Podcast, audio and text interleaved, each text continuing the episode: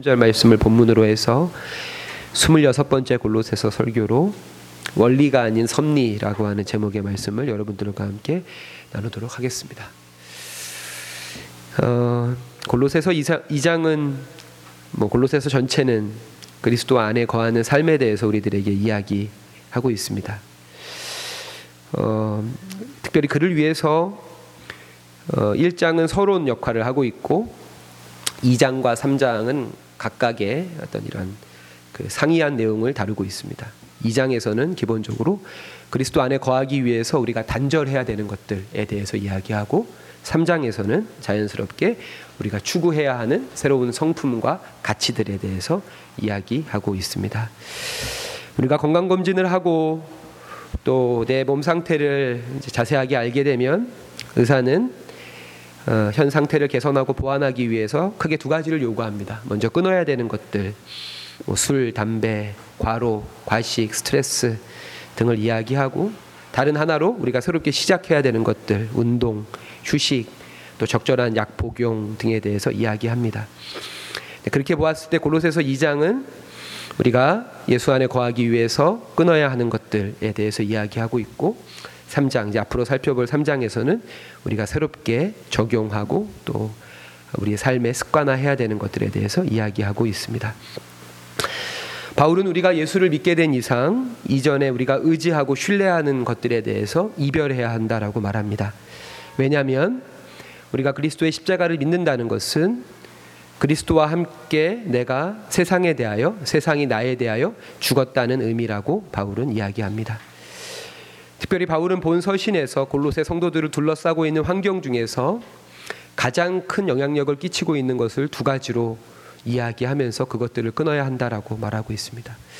그 중 하나가 역사적인 이유로 본토 예루살렘보다 더 강력하게 계승되어져 온 유대의 율법과 절기 등이었고 오늘 언급할 나머지 하나가 철학, 속임수, 초등학문이라고 일컬어지는 헬라 철학에 대한 것입니다. 바울은 율법에 대해서도 그러한 자세를 갖고 있듯이 헬라 철학에 대해서도 그리스도만이 참된 지혜와 참된 총명이라고 거듭 주장하면서 그와 대조되는 거짓 교훈을 너희들이 식별하고 멀리해야 한다라고 말하고 있습니다. 이 거짓 교훈은 율법과 더불어서 그리스도 복음의 가장 강력한 장애물로 작용할 뿐 아니라 일종의 대결 구도를 형성하기 때문에 그러합니다. 여러분이 잘 아시는 아리스토텔레스의 제자로서 마케도니아의 통치자였던 알렉산더 대왕은 마케도니아를 점령한 이후에 시리아와 페니키아와 그리스와 이집트에까지 영토를 확장하게 됩니다. 그로 인해 많은 물자와 사람들이 제국의 동서를 오갔으며 자연스럽게 수많은 사상들이 그 알렉산더 제국 하에서 교류하게 됩니다. 이 과정에서 서방의 그리스 문화와 동방의 문화가 융합되어 우리 소위 헬레니즘이라고 하는 문화가 탄생하게 되죠. 이는 알렉산더 사후에도 계속 발전하게 되어서 기존의 완고하고 관, 념적이었던 그리스 철학에 비해 절충적이고 화합을 모색하는 경향이 강한 다른 사상들이 생겨나게 되고 그 중에 당대인들에게 가장 큰 영향력을 행사한 것이 바로 스토아 학파라고 일컬어진 스토이즘입니다. 20세기 독일의 위대한 신학자였던 폴 틸리라고 하는 사람은 로마 제국도 기독교의 적수가 아니었다. 여기 어, 이렇게 이야기하는데요. 로마 제국도 기독교의 적수가 아니었다. 여기서 놀라운 것은 기독교의 중대한 위기를 초래한 것이 폭군 네로도 또 광신적 반동주의자인 줄리안도 아닌 마르쿠스 아우렐리우스와 같은 점잖은 스토아주의자였다는 사실이다. 라고 말할 정도로 이 스토아 스토이즘이 기독교 복음에 얼마나 큰 영향과 도전이 되었다라고 하는 것을 이야기하고 있습니다. 이 스토이즘이라고 하는 것은 주전 3세기경 성경의 구브로라고 나오는 이 키프로스 섬 출신인 제논이라고 하는 철학자가 주장하고 또 그의 제자였던 크리스포스에 의해서 체계화되고 파나이티오스에 의해서 로마화되고 그 후에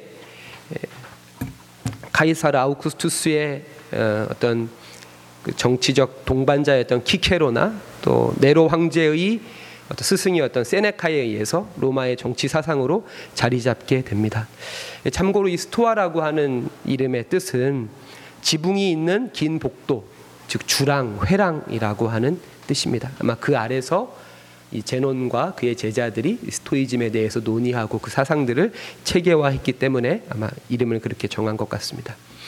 이 스토이즘에 의하면 신이란 세상을 창조하고 운행하는 자연의 원리이며 도덕의 법칙으로서 그 신과의 관계를 맺기 위해서는 그 신적인 원리를 깨닫고 그 원리에 순응하는 삶이라고 이야기합니다. 이를 아주 극명하게 보여주는 인물이 아까 이야기했던 로마 황제의 네, 네로 황제의 스승이자 어, 이 스토와 스토이즘을 완성해서 훗날 어, 이제 에라스무스가 정말 사랑했던 세네카라고 하는 사람의 죽음을 보면 알 수 있습니다. 어, 네로 황제는 자신의 스승이었던 세네카가 어, 일종의 이 음모를 꾸미고 있다는 사실을 알게 되고 그것이 사실인지 아닌지는 알 수 없지만 그에게 자살을 명령합니다. 이 타키투스의 연대기에 따르면은 자기의 제자에게 자살을 명령받은 세네카는 그 소식을 전해 듣고도 전혀 동요하지 않고 태어냈다라고 이야기합니다. 훗날 세네카의 죽음을 노래한 영국의 시인 월터 랜더는 그의 죽음에 대해서 이렇게 이야기합니다. 나는 삶의 모닥불 앞에서 두 손을 쬐고 있었다.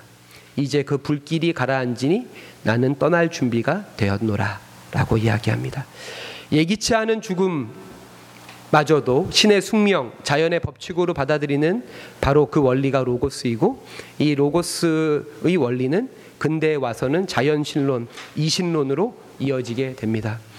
시계공이 시계를 만들고 나서 그 시계가 스스로 돌아가는 것처럼 창조주는 세상을 창조하고 그 창조 세상 안에 자연의 법칙과 원리들을 부여한 뒤에 그 법칙이 그 법칙에 따라서 세상이 운행하도록 유지할 뿐 세상 속에 개입하지 않는다라고 하는 것이 볼테르나 로크나 뉴턴이 믿었던 자연 신론의 신앙이었고 이신론의 신앙입니다. 어, 이것에 대해서 음, 라이프지는 조금 더 자세히 이렇게 이야기합니다. 신은 실체들을 창조하고 필요한 법칙을 부여한다. 그리고 그 다음에는 그 법칙을 그들 자체에 맡기고 그들 자체에 대한 작용 가운데서 유지되게 하는 일 외에는 아무 일도 하지 않는다라고 라이프지 역시도 이신론 신앙에 대해서 설파하고 있습니다. 결국 스토이즘뿐 아니라 자연신론, 이신론에서의 신이란 모순과 고통 너머에서 존재하면서 우리의 삶을 관망하는 조금 더 세게 얘기하면 우리의 삶을 구경하는 우리의 고통과 아픔을 이렇게 구경하는 신일 뿐이며 그 안에서 신앙과 삶이라고 하는 것은 신이 만들어 놓은 원리와 법칙을 발견하고 그에 순응하는 소위 숙명론적인 운명론적인 삶일 뿐입니다. 그렇기 때문에 이 헬라 철학이 말하는 이 로고스는 그 자체로 강제성을 갖습니다. 다른 선택이 없죠. 세네카에 따르면 인간뿐 아니라 신 역시도 그 신이 만들어 놓은 원리와 법칙의 굴레 속에 갇혀서 살아간다라고 말합니다. 세네카는 이런 말을 했는데요. 내가 동의하면 운명은 너를 인도하고 내가 동의하지 않으면 운명은 너를 강제한다라고까지 이야기합니다. 다른 선택이 없다는 것이죠. 이처럼 스토이즘에 의하면 자연 신론과 이신론에 의하면 이것에 대한 신에 대한 인간의 대처는 체념과 초연뿐이라고 하는 것입니다. 물론 자연의 원리와 법칙에 순응하는 삶이란 동서고금을 막론하고 위대한 삶이며 성서 역시도 일면 이와 같은 안빈 낙도의 삶, 가난하지만 평안한 마음으로 하늘의 도리를 따르는 삶에 대해서 이야기하는 것 같습니다. 하지만 문제는 자연의 원리와 법칙을 우리가 다 발견할 수도 이해할 수도 없고 또 그것에 따라 사는 것은 더더욱 힘들며 더 나아가서 자연의 원리와 법칙이 타락한 인간 세상보다는 선할지라도 그 역시 칼 마르트의 말대로 타락의 영향으로 손상되었고 그로 인해서 자연의 원리 속에도 폭력성과 파괴성이 내재되어져 있기 때문에 그와 같은 숙명과 운명을 따라 살아가는 삶은 달리 보면 폭력과 욕망을 스스로 정당화하는 삶이 될 수밖에 없다라고 이야기할 수 있습니다. 하지만 이처럼 스토이즘이 말하는 신과 또는 자연신론과 이신론이 말하는 신과는 달리 구약 성서가 계시하고 있는 시브리의 신 개념은 인간에게 하나님께서 자기 자신을 계시하고 인간과 끊임없이 관계 맺고 인간을 돌보며 친히 그 인간의 삶을 인도하시는 하나님이십니다. 이 시브리 시브리적인 신 개념은 예수 그리스도를 통해서 더욱 선명해지고 충만하게 완성이 되는데요. 여러분들 우리도 예배 시간에 오늘 함께 고백했던 사도신경과 주기도문의 첫 고백을 보십시오. 나는 전능하신 아버지 하나님 천지의 창조주를 믿습니다. 하늘에 계신 우리 아버지 이것이 우리 신앙의 고백입니다. 우리가 믿는 하나님은 전능한 능력으로 새로운 현실을 창조하시며 그 피조물과의 인격적인 관계를 맺기 위해서 그들에게 숙명과 운명을 거스를 수 있는 자유와 의지를 주셨고 그 자유가 되려 빌미가 되어서 스스로 피조물 스스로 죄로 인해 하나님과의 깨어진 관계를 새롭게 회복시키기 위해서 자기 자신을 희생시키시는 사랑의 하나님이십니다. 이는 스토이즘이 말하는 원리와 법칙으로만 우주를 운행하면서 모순과 고통 너머에서 우리의 삶을 관망하는 신과는 완전히 다른 차원의 신이죠. 최근에 이제 김용규 교수님이라고 하는 분이 신이라고 하는 아주 두꺼운 책을 썼는데 그 책에 보면 이런 문구가 있습니다. 그는 신이죠. 세계를 향해 끊임없이 자신을 드러내고 인간의 삶과 역사에 부단히 참여하여 관계를 맺는 2인칭의 신, 즉 신적인 너희다라고 하는 헬라니즘, 헬레니즘에서는 기본적으로 신이라고 하는 것은 그것, 이시거든요. 3인칭의 신이거든요. 근데 야외를 통해서 또 예수 그리스도를 통해서 우리에게 계시된 하나님은 신적인 너, 2인칭의 신, 관계 맺고 우리의 삶을 인도하시는 하나님이시라고 이야기합니다.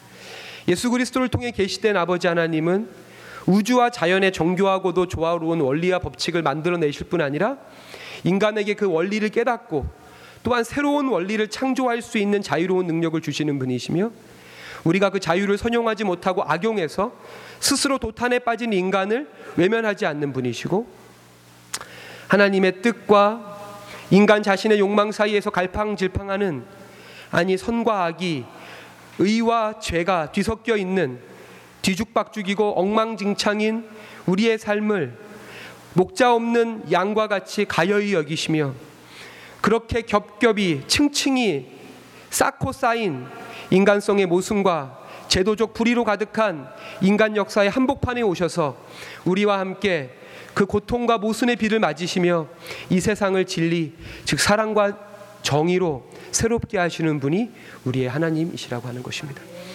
오늘 아침에 주일날 교회 오면은 평일에는 잘 못하지만 말씀 그리고 하루 헤르노트 기도서를 펼쳐보는데 오늘의 기도문의 내용이 이것, 이것이었습니다. 갈 길을 모를 때 주님의 권면에 기대어 올바른 길로 인도하소서. 우리에게 항심, 항상 변하지 않는 마음을 주셔서 비록 우리가 어려움을 당할지라도 주님을 신뢰하면서 일어서게 하소서.